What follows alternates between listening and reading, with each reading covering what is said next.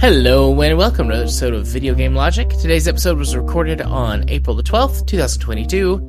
I'm your host, gaming psychologist, and with me, as always, returning to face his own sanctions, Wink. Caffeine Rage, I think. On today's show, we'll of course be discussing some games we've played. Russian game devs uh, address sanctions in different ways. E E3 2022 canceled, threatens to return next year. Pinball FX is a mess of subscriptions, microtransactions, and currencies. On our weekly community corner, we're going to have a couple of articles discussing NFTs. And GameFAQ user creates 3,700 maps and counting. Timestamps will be in the show notes following their respective topics. Hello, Rage. Hello. What's shaking, bacon? Uh, not too much. Had kind of a just blah day with uh, the doctor threatening to see me and then, yeah, canceling at the last moment. So kind of thrown off the entire day. Yep, I understand those days. They are often Yeah. very annoying. Yeah, and sometimes you even caused them. I have caused them on occasion.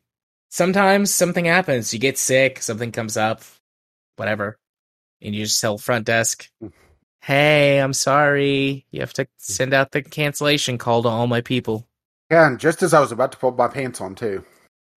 So that means you're not or you weren't wearing any pants? Don't you I'll wish be- you knew. I'll be right over. Eight hour drive later. right? Oh, I gotta hang on. What is this book called? So I got two two s- sexy book recommendations this week. Um, the oh, I'm first still waiting for us to get uh, back to reading uh, Fifty Shades of Chicken. I'm taking that to work tomorrow so that I can read it To Sarah. to. Well, Sarah's on vacation, so that I can read it to the other nurse, Chelsea, the one who's like me, a, a lady version of me. Dang it! What is this first book? Hank, what is this first one called? All right, so the first one that has been I, I got sent this. Oh wait, bad token. Shit, I downloaded though, didn't I? Yeah. Okay, this is called Cree Captivity, the Nera Chronicles, and it's a sci-fi smut book with like a purple naked man on the front with nipple rings. So she gets me. I'm very excited to read this. And then I got another book recommendation from a client. What is this called? Um, come on, open. This book is called Hero versus Villain, Boy X Boy, and it's a, a gay love story between a paladin and a demon lord. Oh, that's a thing. Yeah, I think I've seen that anime. yeah. So I'm very excited. I have two new sexy books to read soon. Not not right now, not tonight. I did promise Chelsea I would read the first chapter of Cree whatever, so I'll have to do that. Shit, dude. After we're done recording or maybe before I leave for work in the morning. Yeah, I need uh, to uh, get working on the Hail Mary pro- project. Uh, got that uh, about a month ago, and I just haven't uh, sat down to start reading it. Mhm. Looking forward to it. It's just yeah, I hadn't really uh, cracked it open yet. Yeah. Or Project Hail Mary, or now I'm going to go double check that one. Uh, Project Hail Mary by Andy Weir. Martian, you know. Yep. Is the Hail Mary project? That's not the one where that they're on the moon. That's the next Uh, that- one. That's, that's the next that. one, yeah. Yeah, Yeah, it was on sale for like a buck. I think Uh, you told me when you bought this actually a couple weeks ago, or a few weeks ago, whenever it was. You you told me. Yeah, it's just uh, uh, I after my uh credits through, you know, uh, those rush orders on Amazon, I had enough to co- uh, cover most of the uh, of the price, and I think Yeah. it was sub five dollars anyway. So it brought it down to my actual cost was like a buck, And I was going to go just borrow it from the library, but at that point, just fuck it, right? Yeah. Even if it's as disappointing as Ready Player 2, I'm not out that much. Don't get me started on that one. Right. Well, let's let's not. Instead, let me get Yeah. you started on Yeah, some well- games that we played. Yeah, I will say that I borrowed that one from the library, and I feel still still felt ripped off. Fair enough. So, what game have you been playing? So this is the first in a pair of games I'm going to talk between this week and next that are very similar and have a lot of shared ideas.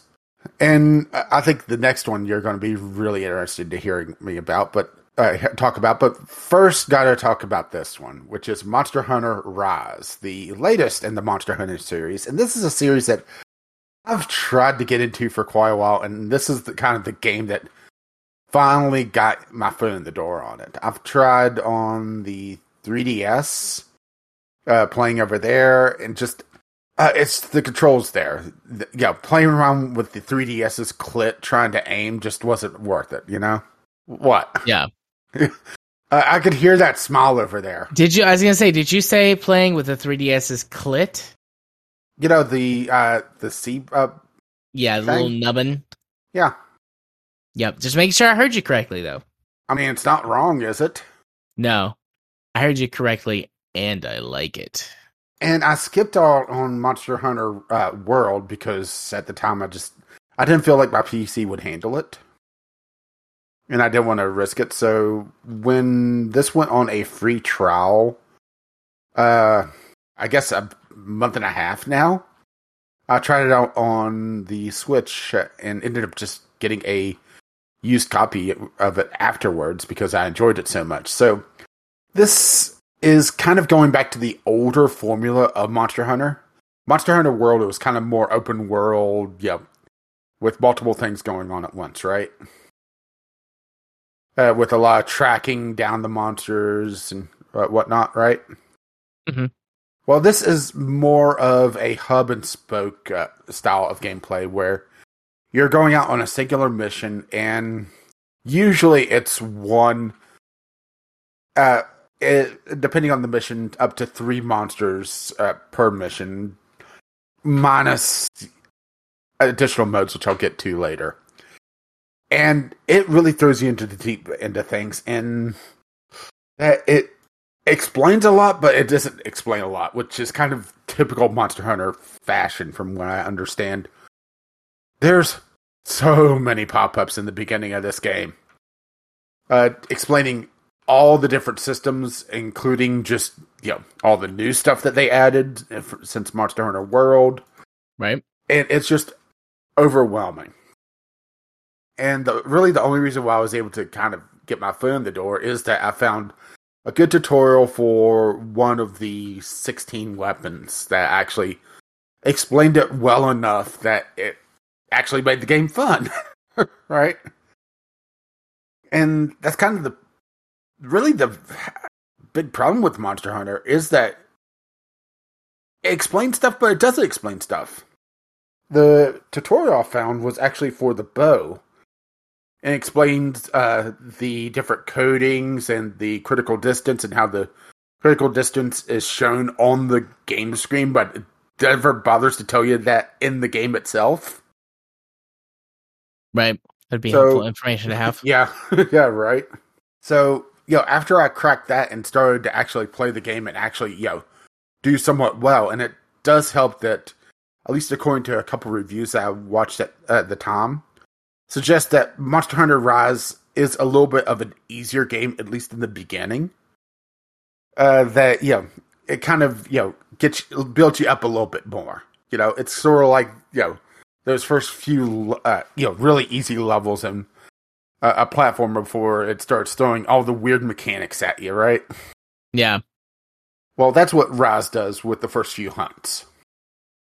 Uh, as a matter of fact, uh, it has kind of a split progression system as well, which I'll get to in a little bit later.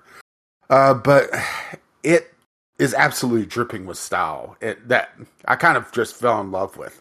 It goes for a medieval style. Uh, yeah, well, I guess I should say feudal style uh, Japanese setting, where you know you have like uh, essentially the shogun uh, as the uh, leader of this village, Kamura Village, and it has this eastern flair to it that is just, like I said, just oozing with style. You, still have uh, uh, your palicos uh, uh, walking around, uh, yeah, uh, replacing every other word with me- uh, meow or mew or you know some uh, sort of cat pun. Right. Uh, but it's done still with this kind of seriousness that you know it doesn't come off as as goofy. It's over the top, sure, but it doesn't feel out of place. I guess I should say, you know. Yeah. Like uh, whenever you send uh, your uh, Palicos and Palamutes, which is a new thing in uh, Monster Hunter Rise, which I'll cover when we get to combat. Uh, off on a, a on an expedition or uh, to gather supplies. Uh, there's this seriousness but silliness, and they do this incredible blend of the two.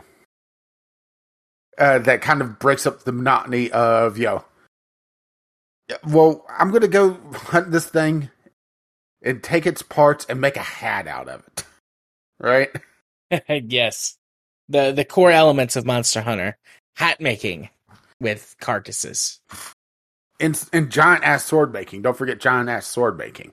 Of course, that that truly is the best part. But uh yeah, there's like uh skippable cutscenes of course, but there's cutscenes like whenever you send off uh, your uh, uh, palicos to, on missions. Whenever you're sitting down to eat, uh, to have the dango uh, for your various buffs instead of the full-on meals like they had before. Uh, it has this really cute yet serious tone to it, and it sounds you know completely contradictory of it. But you know that's kind of Monster Hunter, right? Yeah, Monster Hunter is a big old beautiful mess most of the time. So l- let's go ahead and talk about Palamutes and uh, Palamutes and Palicos. So Palicos are returning from Monster Hunter World, and you could have two companions out on your quest as single player, or if you go multiplayer, you only have one. Palicos are essentially assistants, and they break down into five different categories. There's bombardiers, uh, uh, gatherers, healers. Uh, there's a, a tank one, or, or, sorry, a DPS one, and I'm blanking on the fifth one. And then there's column Palamutes, which are, pretty much are only dif- differentiated by kind of a randomness to the skills that they can uh, learn whenever you uh, recruit them. But they have different focuses. So Palicos are essentially assistants. They'll gather stuff when they're uh, when you come across the gathering hubs out in the world uh, on your various missions and whatnot. While Palamutes, one, you could ride them. They're dog, wolf like creatures that you can mount up and run around on the back of, which saves your stamina loss because before you'd be running on foot. And the thing with Monster Hunter is that, you know, as you deplete your stamina, it doesn't replenish all the way. So you'll either have to sit down and eat, or you know just you know, deal with a less uh, stamina. Well, this you save your stamina because the Palamute is you know the one doing the running, and it also enables a little bit more mobility in that you can do some actions on the Palamute while running and drifting, and yes, dog drifting on the back of it that you would normally be stationary, like sharpening your weapon or eating a meal or taking a potion.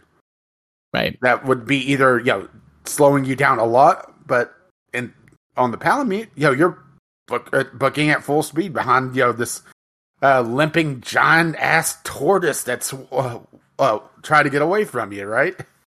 Right. Good luck, tortoise. And that's the thing is that the Palamutes add a sense of mobility and speed to the game that I never really felt before uh, in the previous times I've tried this uh, this series. And that is on top of the wire bugs and uh, the parkour that they've added. So the wire bugs, they're this essentially grappling hook. You have two charges of them, and you can find a third temporary charge while out in the world, and you could also find spirit birds that you know give you. I, want to say temporary buffs, but they're they are permanent until you return to the village. But they're also kind of you know your difficulty uh, gauge as well. So if you go out of your way to collect a lot of spirit birds before attacking a difficult creature, it will make it easier because you'll have more health or more uh, damage. But you're counterbalancing that by taking more time to go collect them, right? Uh, along with the various helpers that give different uh, uh, actions, like could be used to cure poison, or another one that poisons the uh, monster, one that will blind the monster for a short time.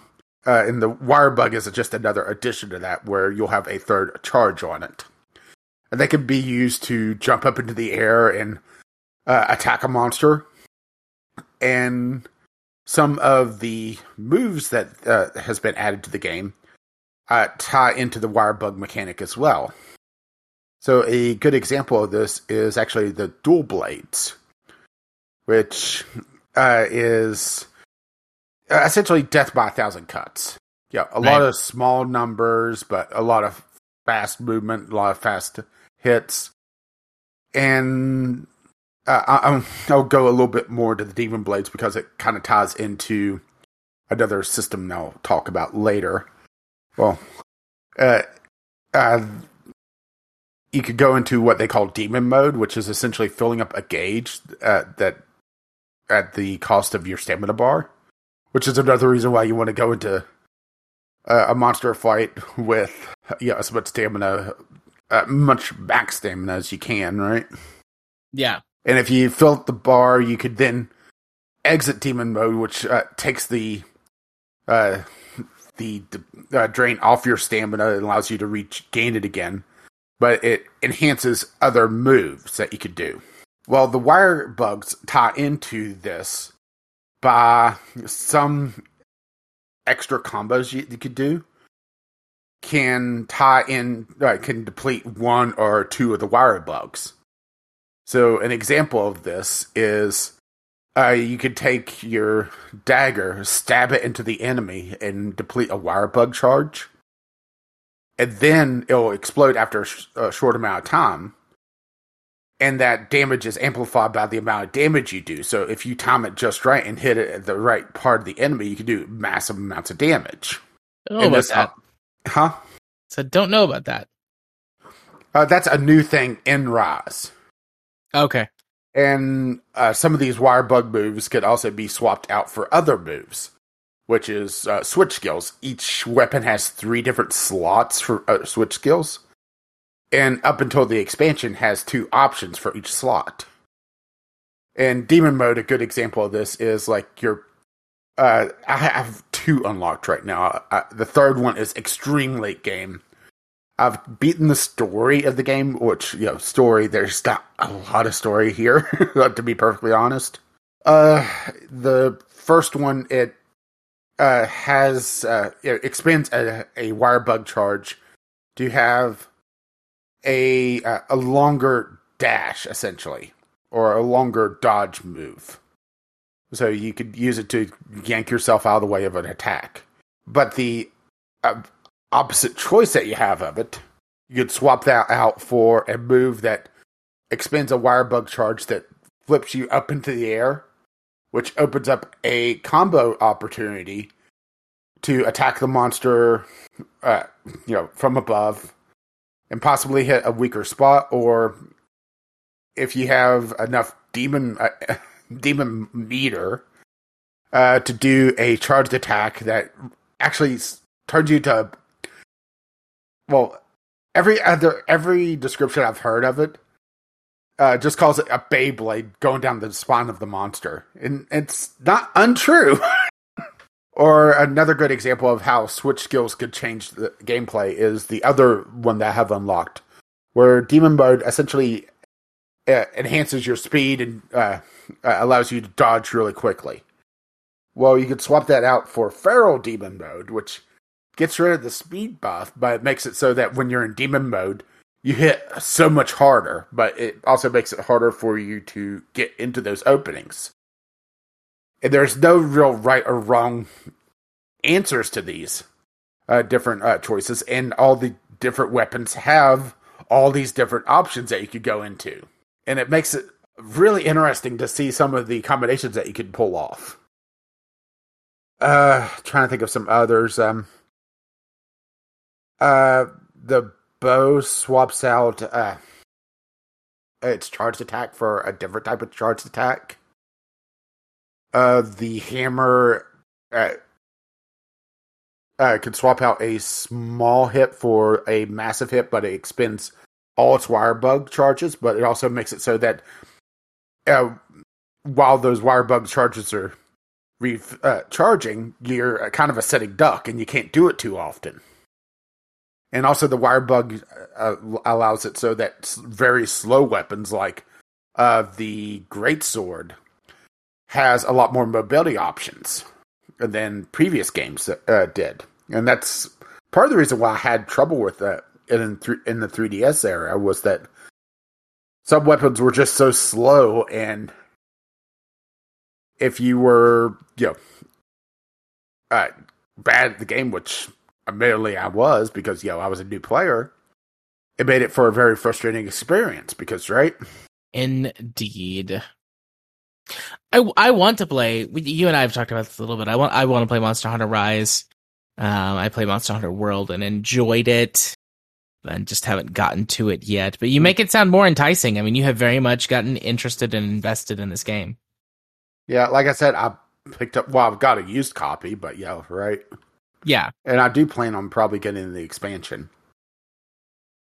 So, there's one other thing about well, uh, actually, two more things about the wire bugs. Is one that it opens up a lot more parkour action as well, where you could wire bug up a uh, wall and then wall run up it to get some height and explore different areas of the map. So it's not an open world like Monster Hunter World did.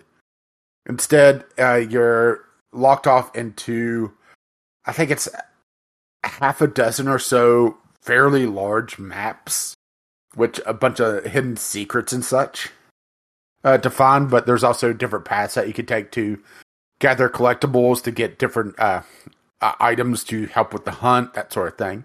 Yeah. Uh, but the other thing about the wire bug is that enables wyvern riding.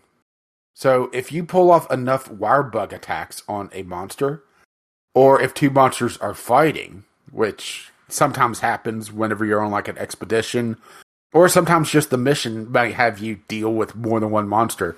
And as they roam around the map, they might bump into each other and uh, start duking it out.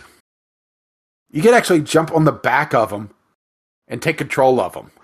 And you could attack the other monster. You could ram it into the wall.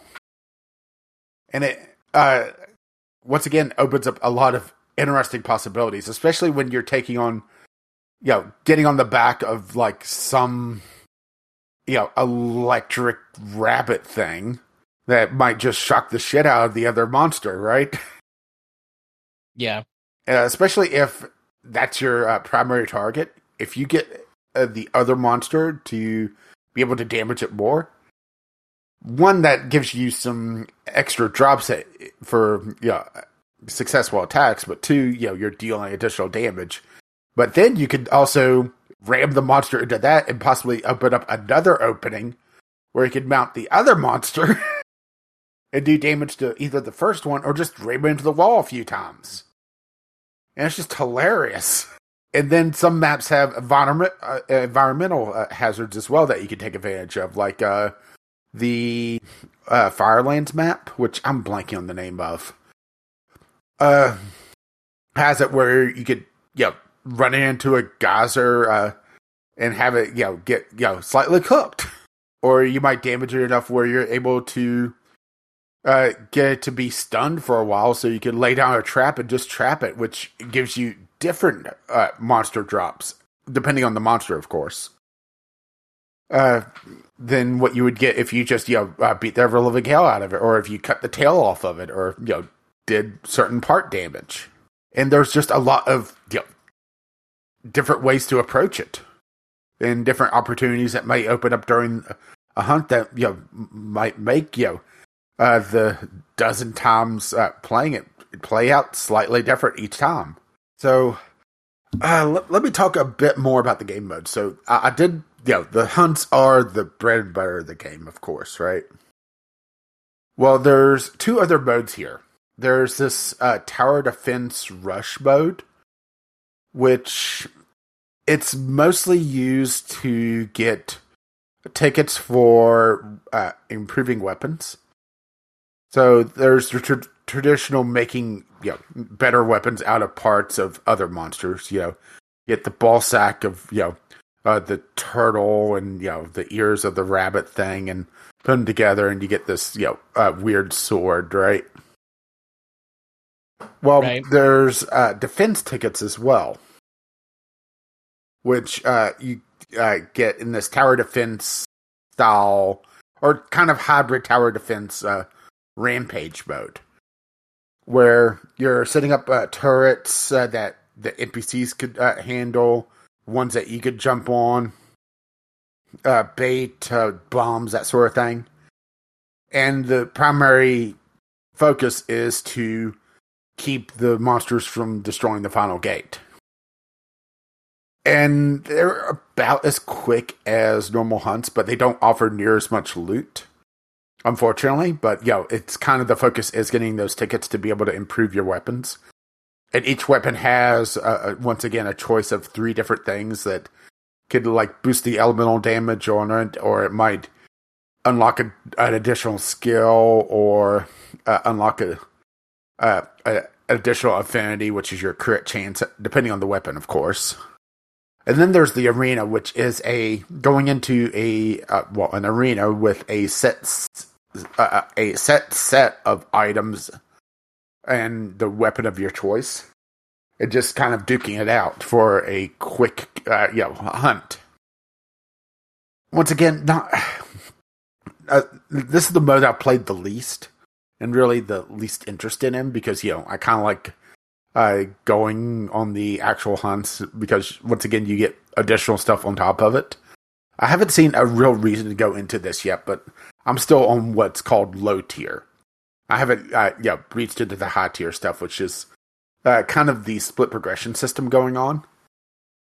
So there's actually there's a lot low tier and high tier for both of them, but uh, essentially there's the village quest, which is always, always, always single player stuff. These are the uh, also the story quests and each monster is introduced with their own cutscene and their own poem. And yes, I do mean a poem uh, disc- discussing what the monster is and uh, yeah, how dangerous it is, and yeah, and uh, once again, just dripping with style. But then there's the Gathering Hub quest, which is either single player or, or multiplayer, which scales depending on the number of players, uh, the uh, health of things, and that sort of thing. And they are more difficult than the village quests, but still, as single player, they're doable. Uh, but the progression in the gathering hub is separate from the village quests. If you get far enough in the village quest, there is a oh, pardon me. There is a test that they'll unlock in the gathering hub uh, to kind of skip up to high tier, but that's still, you know, you still have to get to high tier in the village quests. So if you're not there in the village quest and you want to do some of the gathering hub, you're still stuck progressing on a separate uh, progression tier, which is a bit of a bummer, but at the same time, I do get it as well. Uh, but you know, uh, in the gathering hub, it's kind of a condensed village as well, so you get don't have to go around uh, hitting the shop and uh, getting your dango and everything else. Everything's just right there uh, together. I haven't done any multiplayer. I don't really have a lot of interest in it outside of you. Know, if you get it for Switch, then that's kind of also the thing is that it is split off from the PC version, even though the PC version will be getting the expansion at the same time, I think. So, right. Yeah. But yeah, it's uh, been a real blast. I've been bouncing around a few different weapons, uh, uh, really depending on what the monster I'm fighting. Because, yeah, uh, doing dual blades are, is kind of good for a lot of things. But if something's big and slow, you know, getting out that you know giant great sword, it's going to make things a lot better uh, for you know, certain monsters. But I've never felt like I've been at a severe disadvantage for taking out the wrong weapon. Things might be a l- slightly more difficult, yes, if I'm fighting something very fast that, and using the great sword, but it doesn't feel impossible either. And there's just yeah, so many different uh, weapons to try out. I've not even touched you know, close to half of them, let alone you know gone in depth with uh, a, lot of them anyway, right? Right. And they all play pretty differently. There are some you know, crossovers, like uh, the the two bow guns play similarly. Uh, yeah, turns the game into essentially a third person shooter. Uh, the bow plays somewhat similarly to the bow guns, but not quite because yeah, there's a little bit of uh, differing mechanics. Uh, there's the hunting horn, which is essentially you know, a, a, a bard weapon with uh, its own you know completely different mechanics from dual sword or, or, from dual blades, which is completely different from the great sword, which is different from the uh, sword and shield, and it's just amazing how deep you could go into it. Yeah. Well, I am I am glad that you really enjoy it. It's always nice to see you gush about a game as much as it is to see you, you know, tear one to shreds. Yeah, it feels weird, doesn't it? Feels nice. Yeah, I would say that my biggest complaint about it is that the game explains too little, but uh, too much at the same time, which is kind of a weird thing. Yeah. So, my turn. Uh, uh, yeah. Do you have any questions about Monster Hunter? I do not. Having played Monster Hunter World, I know that there are some new mechanics and some differences, but it's all stuff that seems straightforward enough. Yeah, and I, I would say my other big complaint about is just the absolute massive amount of DLC that you could have. And it's pretty much all cosmetic. You know, different poses, different, you know, voice packs, different, you know, essentially dress up for your character. Right. Which that is a little annoying, but it's not a deal breaker to me. Yeah. Or at least in this sense, you know? Yeah. So, you want to hear a little bit about what I played? Uh, if I must. It won't take me anywhere near as long. There's a lot I can't say for spoiler reasons, and even so, even if I could say, the game is nowhere near as long or, or complex as Monster Hunter. So I played a game on Game Pass called Mind Scanners. Um, I got the link from Steam for it, but currently it's still on Game Pass. And in Mind Scanners, you play a person in this future sort of dystopia city, and you get hired to be a the uh, the titular mind scanner, and they perform some functions of therapy, um, kind of I guess psychiatry. There's a, a tiny amount of therapy, like I'll get into the mechanics of a quote unquote session, but there's like a tiny amount of therapy. It's mostly about applying medication and then using this tool, which is called uh, just the scanner, and it scans like people's brains or something and identifies the areas with that they're experiencing problems for you to quote unquote fix them. And um, it's got some roguelite elements to it, and that if you lose, you start a new run, but you get to carry over a portion of the uh, you know your your earnings and rewards from the the previous uh, game, so that you can keep you know progressing.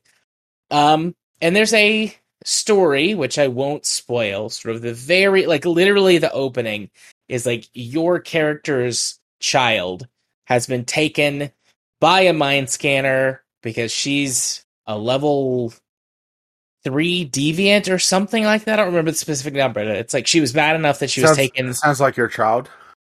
Right. but it's bad enough that she was taken into custody by the state and you become a mind scanner because one of the only ways that you can be in touch with your kid is to become a high enough level mind scanner. So overall, that's your sort of main goal that's presented to you as the player. You want to become a level, I think it's level 3 mind scanner and then you can get access to the facility where your doctor or where your daughter is being held. And so um then then sort of away you go. And in this kind of roguelite element or, or whatever, it's like you have so much uh sort of energy available to you every day. You can take jobs, which is you go and you scan people's minds. You can spend that time on upgrades because it's like, oh, I'm doing some upgrades. So it takes a bit of time as well as resources. And then um beyond that, uh there's you have like a, a currency that you have to spend on certain things. And then there are other research you get as you, you know, complete mind scans. So um, there are a certain amount of jobs that pop up every day. There's no way to carry over time because at the end of the day, you know, it, you have to spend the rest of the day resting. So you uh you know, once you get to the end, then you have to rest. So anyways, you you get these jobs where that you go and you talk to a patient for a few moments, you get some information from them, um, you ask them some basic questions. There's sort of a like a little mini game that you play where that you're trying to make sort of the correct um, inferences between what they're saying and the symptoms that they're experiencing and the sort of pre job report you get. And so you go in and you, you know, you ask them these questions, you get answers, and then it shows you how sort of deviant they are or how severe their mental health symptoms are. Um, and that's represented in, in terms of like sort of bad brain bits. There, there's a bunch of little symbols that represent different things. It's all actually very intuitive. It sounds complicated, but I think it's more for flair or style than anything and to sort of add gameplay mechanics.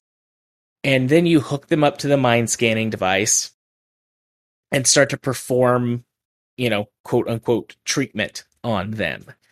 And there's sort of a basic brain zapper that is universal, but it only removes one um sort of one point of of mental health issues.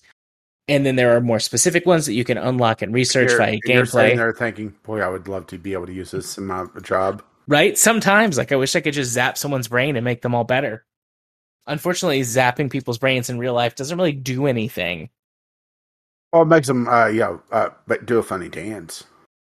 True, if you zap them enough. But anyways, there are specific zapping tools that clear more, you know, bad brain bits than just the general tool, which only clears one bad bad brain bit. Um, and you, you know, time ticks down while you're, you know, treating your patient. And if you succeed, great. If you fail, you know, no good. And you get a report either way if you succeed or if you fail. And if you succeed, you're given a reward. You get paid some money, you get given some extra resources, like maybe something you have to invest in order to um you know, do research or something. And uh then there's a sort of a second layer that comes in after a day or two where it's like, hey, be careful not to fry their brains because if you can quote unquote cure them, but if you cause them too much stress, then it kind of zombifies them a little bit. And you get paid either way because, hey, it's a dystopia. And so if you pacify the masses, they don't care if you actually treat them or not, just so as long as they're not causing problems. And so that becomes the push pull of the story. There are other characters that are introduced. There is a whole other sort of storyline. There's some papers, please elements, whether it's like you can do something for or against the government. And there's bonuses and negatives to each one. And I can't really talk too much more about it without spoiling the narrative. It's an interesting game. It's really bleak. Um, obviously, dystopian, you know, future storytelling. It's very bleak, very sad, but also at times it's weirdly up uplifting. Some of the Uh, more does anybody show up with a crayon uh, colored uh, passport? so far, no. Um, Unfortunately. but um, there are certain sort of you know jobs or certain treatments that take multiple days to complete. And depending on how well you're doing and how much you're actually like trying to be a good you know practitioner and take care of their needs without doing you know being too stressful and frying their brain you get can get some deeper information about these people. You can become friends with them and they'll pop up later on in the story. Um one that I will say that is I so I haven't beaten it yet. I've lost a couple of times. I got pretty I'm pretty far on my current run. I'm like uh, what day am I on? 22, 23?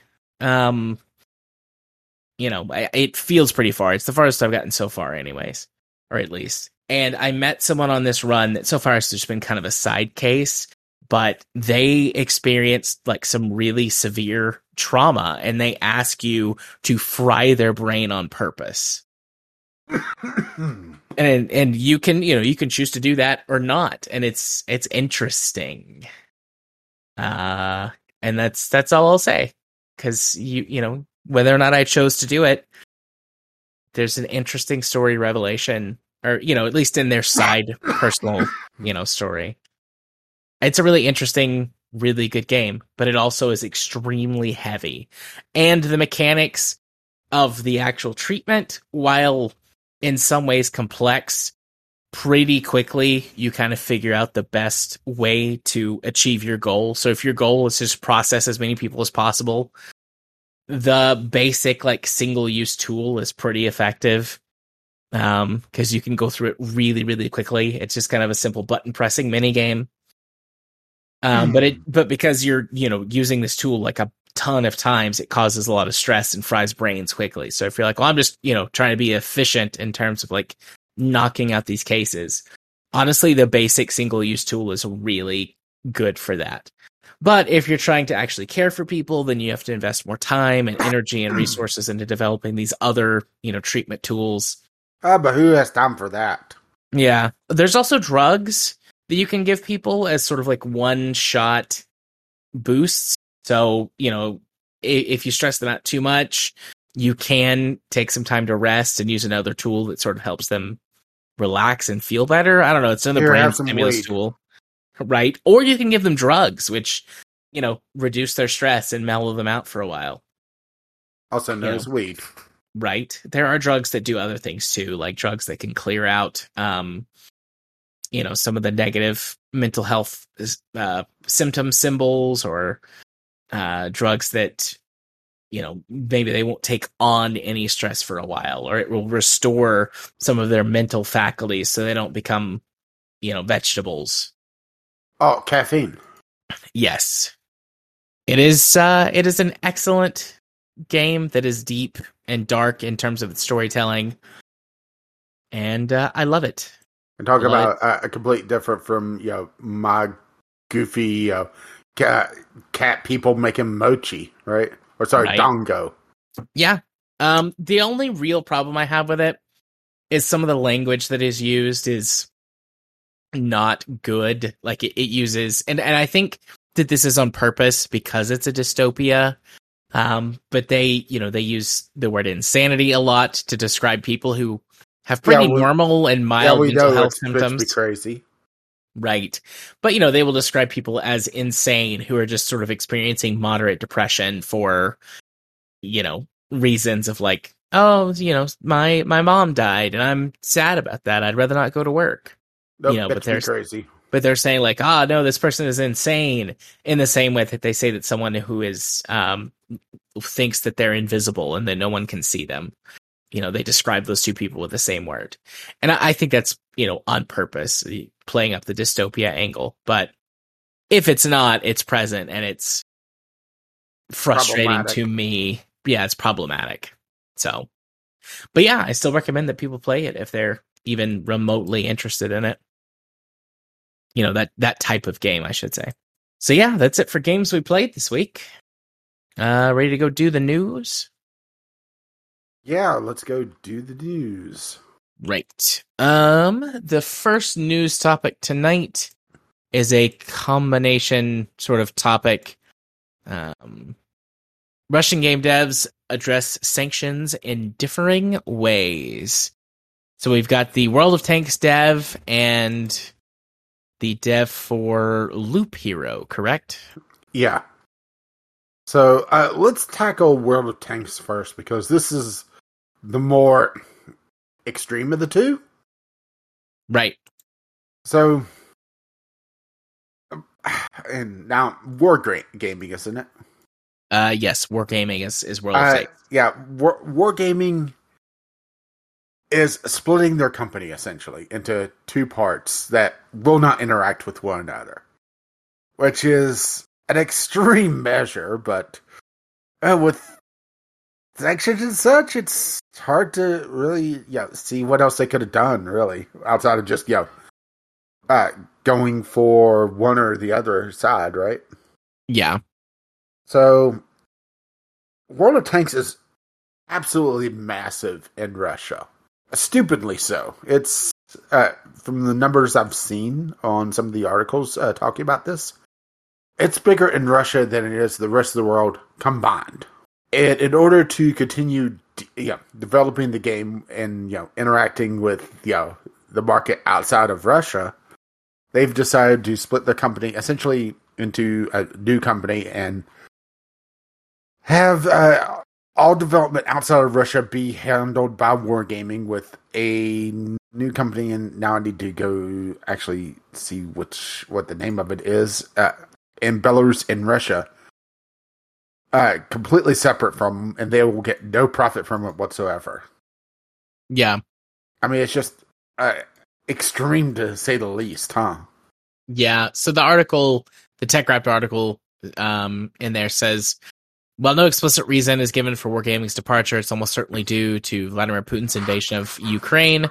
The studio has already halted advertising it deemed inappropriate following the invasion, as well as firing former creative director Sergei Barkatovsky. I've definitely butchered that after he expressed support for Putin's war in Ukraine. Now, after a strategic review of global operations, Wargaming has made the decision to completely exit Belarus and Russia. It's doing so. Sorry, I just found the name of it in here. Yeah, eh, quote. It's doing so in quote full compliance with relevant laws. So they have said like, "F this, we we're out." Mhm. I mean, it's just, whew, right? Yeah, you and know, they're going to lose so much money on this as well. That's the thing. yeah. I Honestly, mean, good for good on them. Yeah, good on them. I would not have expected that. I could have expected many different. Honestly, both of these. You know, when we talk about the other one, I wasn't expecting either. But you know, I would have expected many different responses from you know these companies. Yeah, they could mm-hmm. just go along with it. They could. Or just try to keep quietly make down. changes. Yeah, they could keep their head down. But for them to be like, "Nope, we're done. We're out. We're not dealing with this." Yeah, and I forgot that they completely halted their advertising as well because, right? Yeah. So I I, Yeah. I do think it's the right call to make, but it's definitely the hard call to make. Yeah, it'll be interesting to see if they, well, survive this because, yo, this is a tough, tough situation to put themselves in. Yeah. Is this a situation I wonder where that the um you know, quote unquote main developers or creators are, are gonna be fine because they're insulated because they have money, or I wonder if all of that's dried up because of the sanctions and other possible Or just, yo, if which company is the main investors as well because, right? Yeah. Because now we're talking about, yeah, uh, them and uh, uh, the other studio. Yeah. So w- will we see, you know, wargaming, you know, die off, and this other studio continue on with World of Tanks, uh, and it being a uh, this odd Russian game from now on? Yeah. Who knows? Only time will tell. Mhm. But I, I do think it's, you know, good on them for making an extremely difficult, you know, hard choice. Like again, the right choice. I think it is the correct choice. Probably, I, I would say I would say the morally right choice. yeah, but, the uh, morally correct Or- choice. Yeah, but potentially not the most business business savvy choice, right? Right. Which unfortunately, you know, more often than not, we see the business savvy choice being made over a very easy moral choice. And this is, yeah, a very difficult moral choice. Right. Uh, and uh, on kind of the flip side of things, uh, but also, you know, losing potentially a, a fair amount of money. The developer of Loop Hero uh, set, tells players to just pirate their game because they're not going to get money out of it because of all the sanctions. Yep. And, and their game has been pulled from pretty much every storefront because of sanctions. Yep. I have Loop Hero. Um, I've been meaning to play it, but I haven't yet. It was given away on the Epic Store, Mhm. I think during Christmas. Yeah, well, I, I somehow don't have it in my absolute massive amount of uh, uh, stuff. I, it's still available on the Steam Marketplace, but it's also published by Devolver, so that could be uh, getting away from it, or why it's still available on Steam. Yeah. I'm not sure if it's yeah if this is a situation where this happened. sorry, uh, where this happened a couple weeks ago, and because we yeah missed a week because of things Things. uh, that yeah the, it's the situation to solve itself, or if this is just right. Yeah. It does look like it's uh, the consoles mostly that are uh, uh, cutting off Loop Hero, though. So it could be just because PC is, uh, yeah, kind of a, more of an open platform uh, that you're able to get it there. I'm just Yeah. seeing. I'm looking over at the Nintendo Marketplace, see if it's available there. It looks like it's available there. Maybe this is a situation that's resolved itself Yeah. and we're just looking at old article as well. But yeah, still got to commend them for yeah telling people to raise the Jolly Roger. Yep. Again, I think the right choice. I think we should steal everything that isn't nailed down from these corporations. Although, really, it's not stealing. Uh, I'm with Stephanie Sterling on this. It's it's just reclamation. But that's you know that's me. Whatever their reasons are, I'm all for supporting game video game piracy. Yeah, I'm just okay. Yeah, this is just kind of a weird situation where I think we're looking at an old article as well, and that it's kind of resolved itself, or at least Yeah. uh, Devolver Digital is able to uh, yeah hold uh, their profits at escrow because it does look like they're available on at least what I can see the uh, Nintendo store. Yeah, But Devolver also uh, supported uh, Four Quarters uh, as they uh, uh, uh, said this, which you know, good on Devolver. yeah, I mean, I may not enjoy all Devolver's games, but you know, they're wacky fun uh, as a company, right? Yep. Wacky Fun is a company, weird. They take chances. I haven't heard anything bad about them yet. Yeah, yet, right? Yeah, yet being the the Well, operative word outside of uh, outside of you know, killing their uh, uh, CEO and you know, uh, making her uh, this weird cyborg uh, time traveling hybrid. yeah, Speaking of that. right. Let me get back over here to the the topic list. Uh, yes. So speaking of that, E E3 2022 canceled, threatens to return next year. So, I mean, is there a lot to say on at least the first part? I don't think so. Uh, they mean- were planning on it being a digital only event again this year, and I think it's just that yeah, digital only is not going to attract the big names anymore because yeah, Nintendo is off doing their own Nintendo thing. Sony is right. Yeah, Uh, Sony hasn't been part of E3 for a few years now. Microsoft pretty much decided to do their own thing. Uh, you didn't have the dancing furries, so you know Ubisoft lost all interest. They're just going to be uh, you know shit to their uh, uh, furries on their own time. Yep. Uh, And P- uh, PC gaming uh, show, or sorry, the Epic exclusive show is going to be cringy as fuck on their own time. Yep.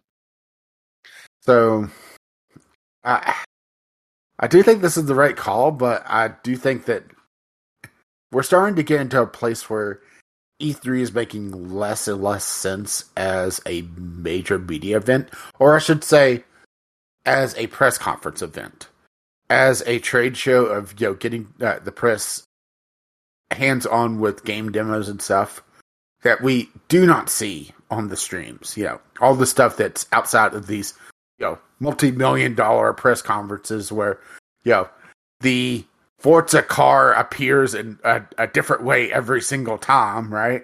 Right. From the floor, from the ceiling, whatever. Bursting through the wall, uh, uh, cool, uh, cool, uh, Kool Aid style man, right? right. Oh, yeah. I do think that the major press events or the press conferences, they're going to be a thing of the past. If yeah. they pick back up, it's going to be way, way, way scaled down again uh, back to what it was before. You know, streaming really took off.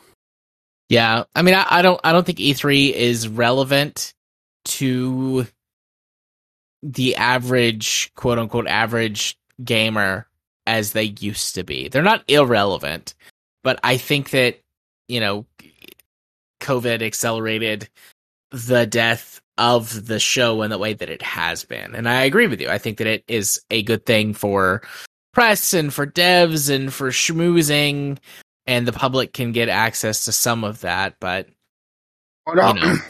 it also didn't help that they seem to focus at least in uh, 2019.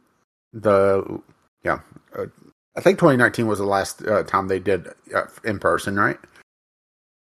Oh damn! It, it's kind of stressed out, huh? COVID. Yeah. Uh, time is time. Time is a flat circle that doesn't make any sense. well, time is much like everything in the South, relative. True. Uh, where they focus so much on uh, streamers and gaming personalities, and seemed like everything but games, right? Yeah. Which uh, you know, I, I recognize the, that there are people who like those things, who want to participate in those things, but yeah, and they're wrong. right? No, it's the kids who are wrong. Uh, like, like the last time EA did a, a, press conference, a good what third of it was uh, just EA Sports. Yeah, yeah. Uh, uh, random FIFA guy shows up, and you know they talk about FIFA for a good 10, 15 minutes. And FIFA's going to be the same thing as it is every year.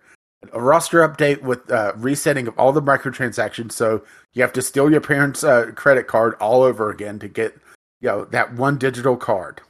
EA Sports, it's in the game, except the gameplay, right?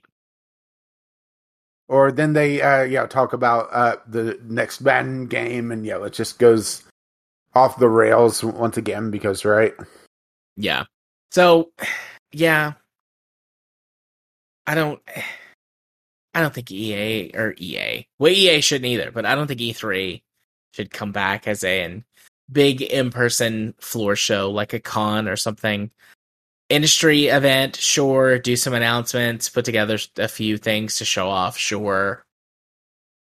But it just isn't the same event that it used to be. I think they should use this uh, as an opportunity to reinvent the show where they don't have the expectation of being bigger and better than the last you know floor show because yeah they haven't had it in the last few years yeah they have an opportunity to uh, cast off all the you know, uh, expectation of it and make it more streamlined to make it more about the games make it more about the uh yeah uh, the press it, getting hands on with uh, these different things they don't have to do these major presentations anymore. Yeah. I mean, are they going to do that? Probably not because, you know, it looks so good to uh, see, you know, uh, shots of uh, their press conference uh, go around the web. But at the same time, probably should you know, at least consider it, huh? And Yeah. also, yo, uh, once again, yo, uh, since E3 is canceled, that gives uh, the ESA, uh, yeah, a chance to build up bigger and better, and have a completely new way to leak all the uh, journalist uh, information next year. Right? A new way to dox them all. Oh. That's that's the real MVP. hmm Doxing journalists. It, it, it was the doxing all along. oh. Hey, and look at it this way: the little red dress gets uh, uh, have a, a year off to try to recover. Very true. Very true. And it Before you- needs that before year you- off. Before you butter yourself up and pour yourself back into it. Yep. It ne- it needs that break. So, last up on the uh, main news topics. This is technically also a community news topic, but I wanted to talk about this as well. Right. Pinball FX, a mess of subscriptions, microtransactions, and currencies.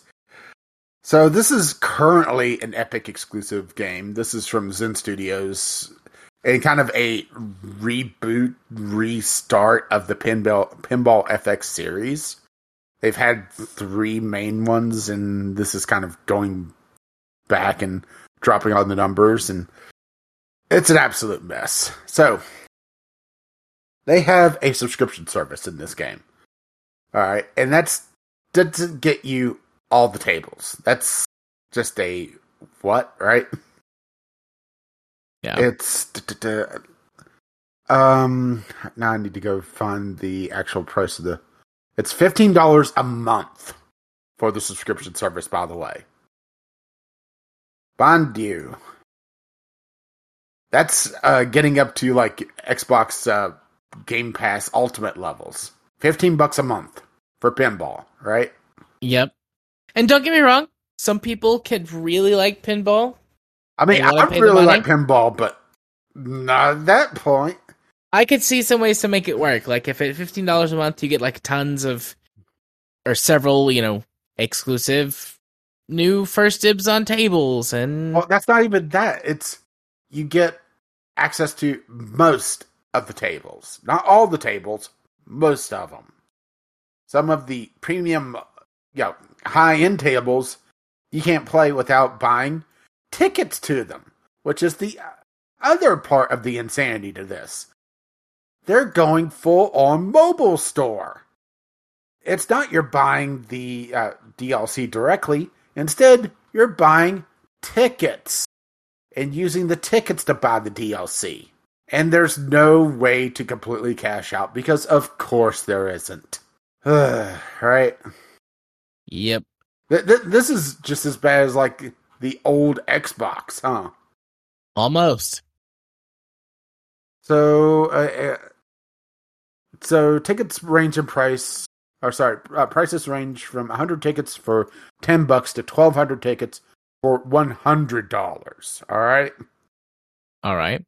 and tables depending on the version or what they consider it uh, could go from 40 tickets to 60 tickets uh, and up but then there's tables that are money only so your tickets are completely worthless so even if you put in a hundred bucks for 1200 tickets to yeah, be able to buy tables as they come out well that new indiana jones table you can't buy it you have to pay 15 bucks instead Right. So he just assembled some tables. Cardboard. Made out of cardboard. and that's beyond the point that well you're having to buy them for at least 10 bucks Yeah. mind the yeah, fact yeah. that the tables are or at least the legacy ones are pretty cheap and that's also kind of the problem is that in the past when they've gone from pinball fx to 2 to 3 they carried over the dlc so if you bought you know, a good chunk of the dlc they would up uh, you to the next version well no longer so that's also breaking that it's just ah, all right. Yeah. It's one of those things too that like if it was just one thing, I might be okay with it. It might not bother me at all. But it's like, no, we're gonna do this and we're gonna do that, we're gonna do that, all at the same time. So, uh, to give you an example, uh, one, uh, this is on the uh, uh, article. One Reddit user calculated that buying all the tables is a total of 1,685 tickets, or 1,226 in week one, which is whenever they have a discount for when the tables come in. To buy the tickets, uh, let's just go with the 1,600 uh, 85 tickets. You have to buy a hundred dollar pack of uh, 1,200 tickets, followed by a fifty dollar pack. So you're paying a hundred fifty dollar, a hundred fifty bucks essentially for tickets that you then have leftovers because of course you do, right? Absolutely. Uh, All part of that psychological psychological trap. This is really depressing to me because I really like Pinball FX3. Uh, I haven't played it in a while, but for a while it was a you know pick up and play you know for a few minutes to you know just kill some time. Well, not anymore. I, I just feel disgusted with them, Yeah. No, and I that's know, fair. and I know that yeah, it doesn't take any money out of their uh, wallet for me to not play the game I bought, but at the same time, it makes it so that I don't want to buy the DLC anymore. Right. Or uh, another one if there's a new one. or if it eventually comes to the Steam store, which with this ticket thing, who knows if they if Steam would allow it? Yeah. It's just, yeah, Yep. I can uh, I can see why it bothers you. Mhm. It bothers me too, just not as much because I'm not invested. yeah. And it's also they can't decide which method they want to do because they go tickets, but then they have premium tables as well, which isn't part of the ticket program. Which is just, yeah, and that's not even counting the whole subscription service, which is weird to begin with. It feels overpriced for what it is. Yeah. I I do think it is. Unless you're a hardcore pinball fanatic, which if you're that hardcore in, into pinball, I imagine that you probably own a couple pinball machines. Yeah, either you own them or you aspire to own them. Or you know a place where you can go play pinball in real life and you know, spend less than a hundred bucks. Right? Yeah. All right. So if people want to want to get in touch with us, they can do so by sending things to our our email or in the community corner uh, submissions and suggestions Discord channel, where that we get things like the things that we're going to talk about. It's and been a, talked about. and have talked about. Um, gonna be. It's been. When was the last time we talked about NFTs? We said we weren't going to talk about them for a while. Uh, And then there you have might want to comment, uh, yeah, podcast at gmail.com. right right um but yeah we're that's what we're gonna we're gonna talk about we're gonna talk about just a smidgen just a smidge just a smidge of Yeah. nfts so nasty fucking things Yeah, to- but hey, we get to have a good gut laugh at uh, Formula One. right oh. So, Formula One's uh, NFT game kind of crashed and burned. yep And now all those NFTs that people spent their hard earned money on, well, now they're. Well, can we really say they lost value if they never really had value to begin with? mm, they lost perceived value they lost all but sentimental sentimental value I mean, it's just. Right? Yeah. Sport manager, only you're collecting cards of the uh, drivers and not actually you know, doing a lot. right It's basically a more boring version of Motorsport Manager with uh uh yeah a, a yeah monetization level on it. yeah oh, and don't forget licensing. yeah Yeah, uh, according to this, the most expensive NFT sold in all of 2019, because you know NFTs were a big thing back then, was for a car in that game, and it went for over a hundred thousand dollars. One bet it was to somebody else in their little friend group, because that's been kind of the thing with NFTs, at least from everything that I've understood, outside of it feeling like gibberish, because know, it, there's still that part of my brain that's yelling, uh, "They're just scamming you." Uh, that's people get together and essentially sell back and forth the NFTs to boost up their value and just do a pump and dump scheme where they'll get some random sucker to buy in. Because I've really found it hard to believe that people put that much value into these things. People people will value anything at whatever they can afford to value it at. You know, like think about things that you have paid exorbitant amounts of money for, regardless of whatever standards you use, because you wanted it or you needed it or you really liked it. For better or for worse, you did that thing. And that's what people have done with these. And it's even worse because it's a speculative market. Yeah, I'm seeing some crossover with the uh uh the day traders on Reddit uh jump, jump, jumping onto NFTs now, which terrifies me in uh, some respects because they made a lot of money on uh, their day trading with uh, GameStop. Yeah, and it's just crazy amounts of money being thrown around Hmm. for hyperlinks essentially. Yeah. I'm opening up the second article. I didn't have that one open. Yeah.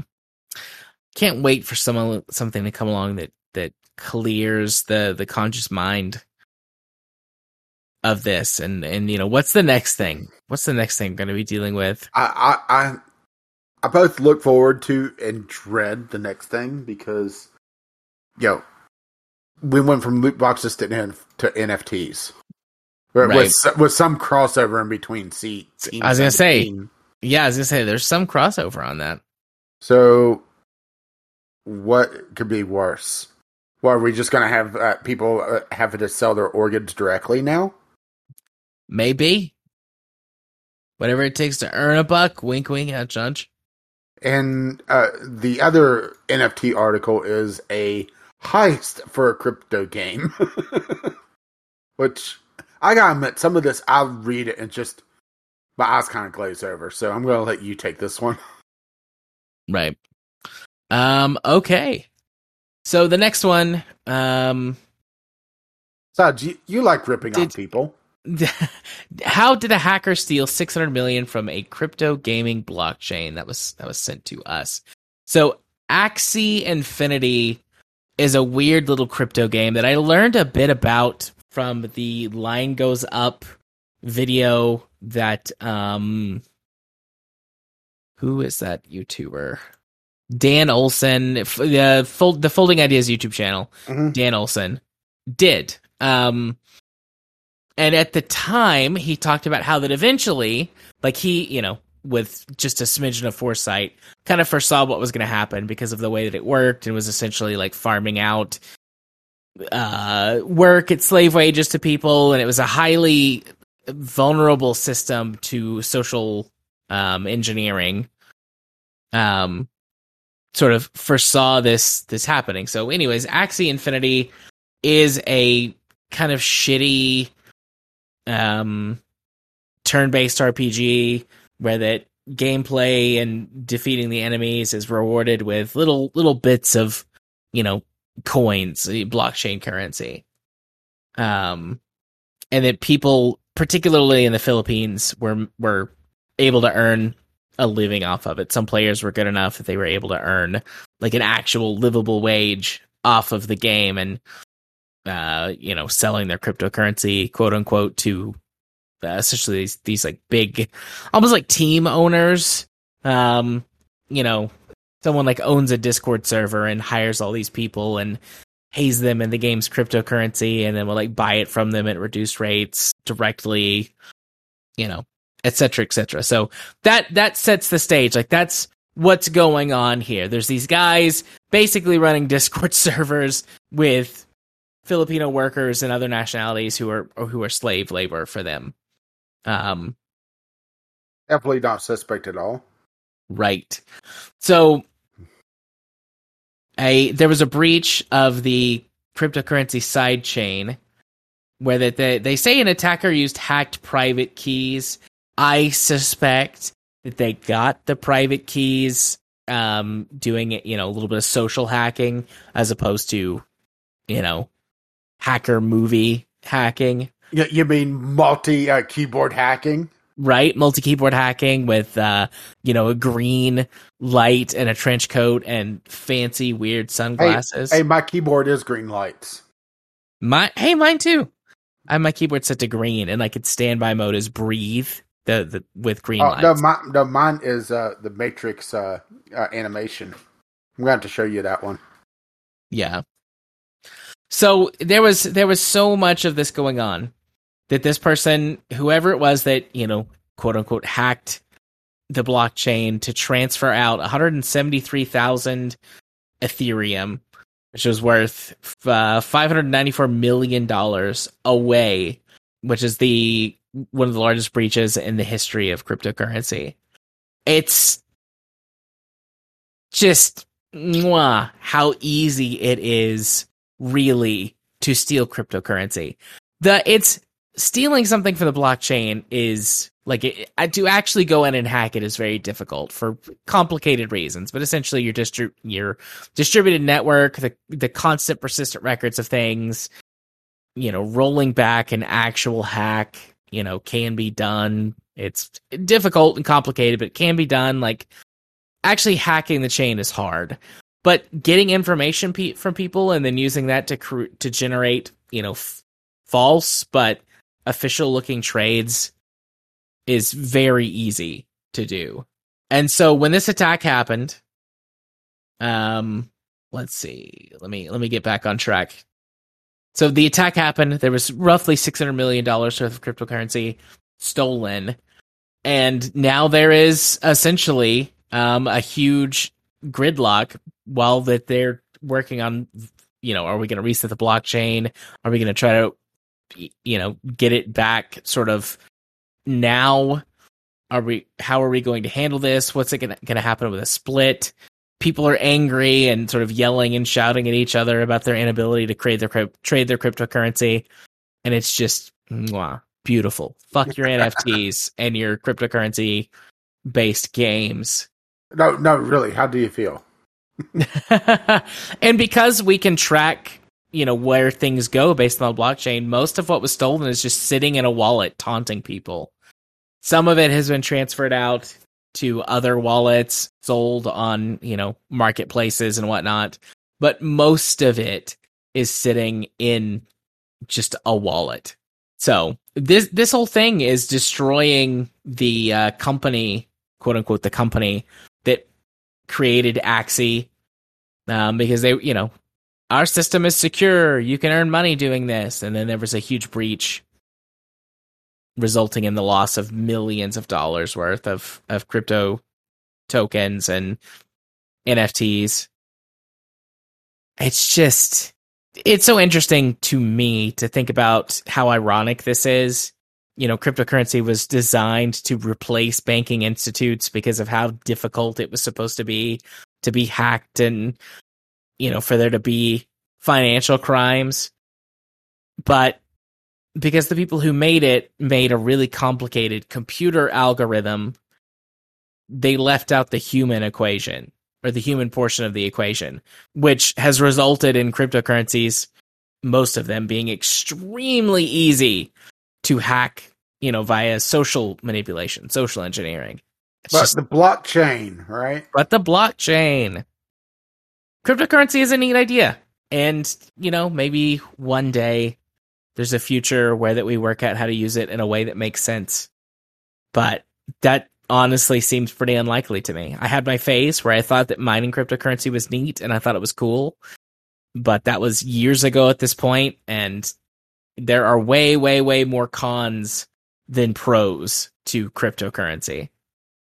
And that might never change. And if it doesn't, this will continue to be funny to me. Well, considering how destructive it's been, right? Yeah. Uh, I'm going to lean towards it's going to be funny no matter what. Uh, yeah, I think so too. Just with how destructive and how uh, we're seeing game companies, uh, some of the more suspect ones really latching onto you know NFTs being you know their next big revenue after Yeah. seeing them just go all in on loot boxes. So the fact that it's delegitimizing them you know more and more to the general public is just delicious. Yes. Yes, indeed. So, So- speaking of something delicious, right? Yeah, our final news topic, which was a community submission of the night. GameFAQ user creates uh, 3,700 maps and counting Oh, in MS Paint. in MS Paint. Ah, yes. I Yeah, so- Yeah, and I'm uh, uh, just in shock at just how dedicated this person is. So this is. Hang on, let me actually go over to. Uh, this is Starfighters seventy six, and they have game maps for Legend of Zelda: A Link Between Worlds. Uh, a bunch of Android games, some versus Mario Brothers, um, Chrono Trigger, a lot of Chrono Trigger maps, and it's just they built maps as you know a replacement to some text gods because Yeah. it's just so much easier to you know draw it out. Uh, there's a link on uh, on that that's know, a collection of over 3,700 maps there on that article. And Yeah. you can just go through and start scrolling through. And some of them are, yeah, very quick one offs, but then there's some that's just incredibly detailed. Yeah. And uh, just the dedication this person's done. Uh, how? What's some of the oldest ones? I mean, except from the them- early 2000s. Okay, well, I was just trying to find a, a rough year. I mean, there's some from this year. Uh here's one from 2009, 2008. That's just, yeah, a quick uh, map thrown together for Super Mario Galaxy. And I remember when Game FAQs was the site, you know? Yeah. I've been there plenty of times for help on games. hmm I haven't been there uh, too much in in years, just because.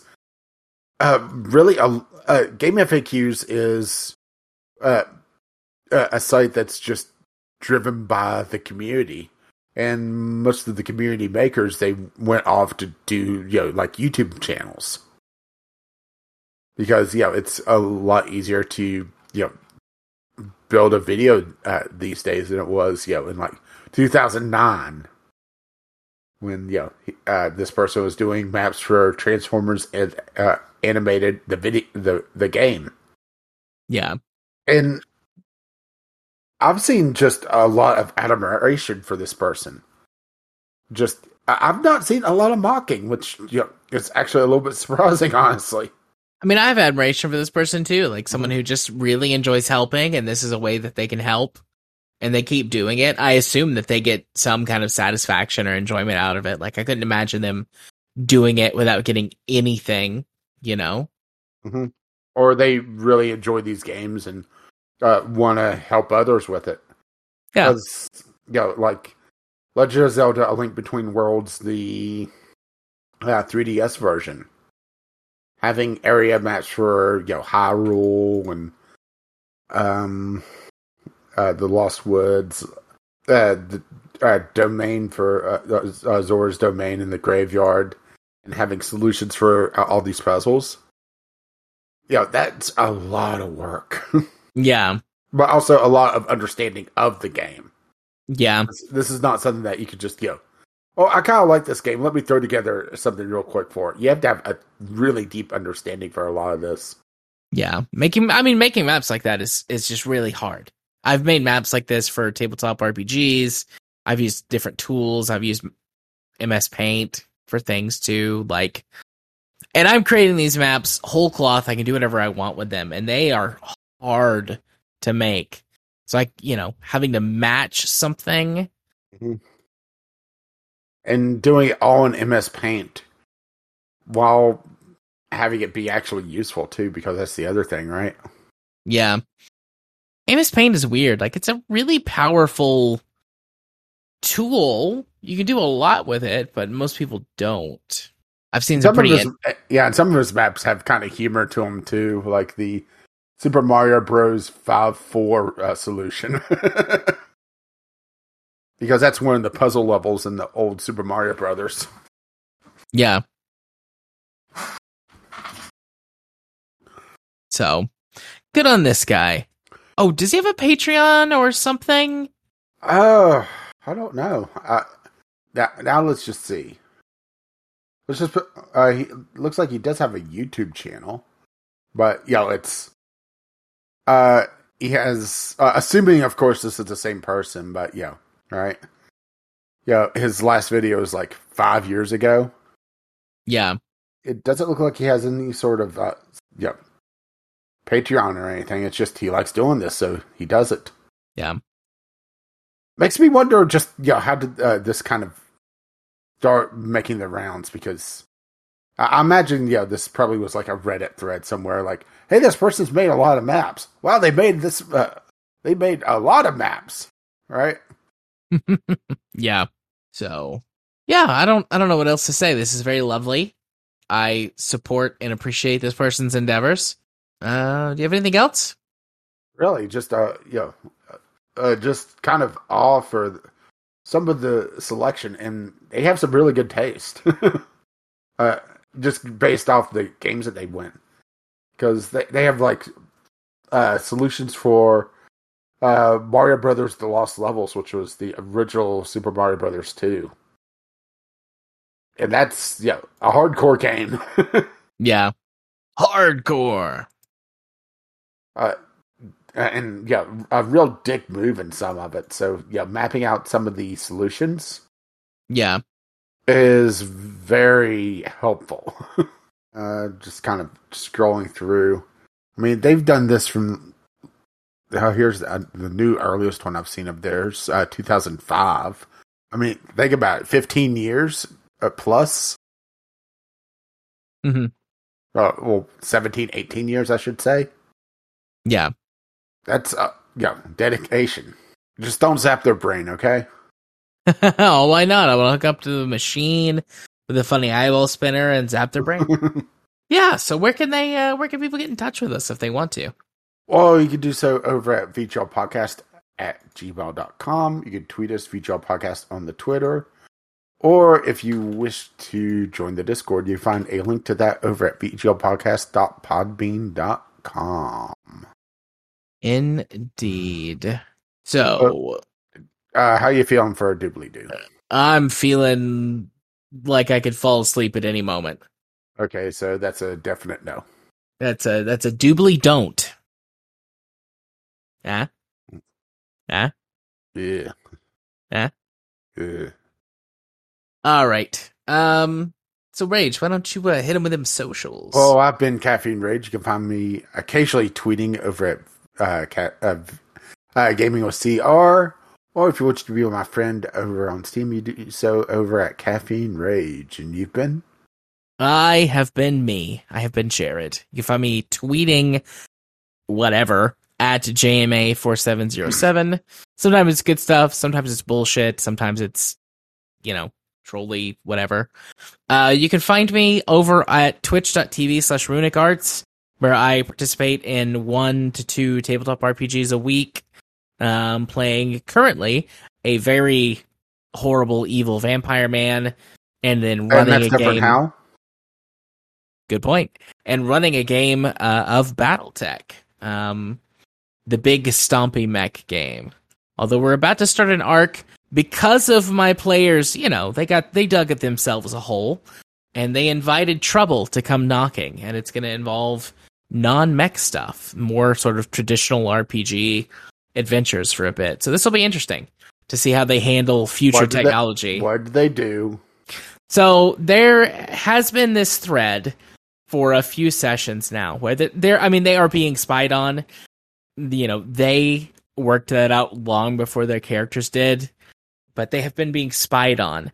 and one of the characters, uh, one of my players, goes out with his like advanced battle armor that in you know the BattleTech universe, like people shouldn't know about, shouldn't exist with his scanning equipment, like finds them and is like, "I've got you. I'm gonna gonna track you down." And so now that they're being interfered with, instead of them coming to contact normally and like maybe strike up a deal or something, they instead have abducted my uh one of the players. Oh. Um, he he got he was separated from the group. They're, they're, doing- they're in the brain scanner getting their brain zapped. yeah, he did get zapped. Um, the uh shot the or the hit the truck with like an EMP. Um, but it was from like a. They're called anti mech darts, but really they're just um sort of harpoon things that deliver a massively powerful Harpoon electrical tasers. charge. Yeah, harpoon taser. And um, the player got hit with a mech scale harpoon taser and uh, lost consciousness. And They're not dead. They're not dead, but they are injured and unconscious. So, yeah, this group was going to contact them, offer them a deal, get some information based on the story, but instead you just walked out and gave them the middle finger. And so now they're being petty. Gave it a car battery up their ass. That might that might be coming. You never know. Uh oh. I'm giving you ideas, aren't I? You are. But so yeah, that's that's where you can find me. Also, you can be my friend on Steam, jarthur4707. Come to the Discord, strike up a chat, whatever. I'm around. Well, we, we know you're fat. That too. I am too, but still. And if you wish to contact us, once again, it's Podcast at gmail.com with your letters, voicemails, game related topics. Tweet to us at VGL Podcast on the Twitter, or drop by the Discord, which you can find a link to that as well as all our stuff over at VGLPodcast.podbean.com. And if you wish to spare uh, to uh, to share the love, maybe I'm uh, more tired than I thought, and I'm triply over myself as well. you okay. can find us on your podcatcher of choice. Our lovely, lovely patrons have made this madness possible. You can find out more over at patreon.com slash podcast. Our intro and outro music is On the Ground by Kevin MacLeod. You can find his work over at incompetech.com. And As always, as his lovely music starts to roll across my voice. Bye bye now. See you next time. Bye bye.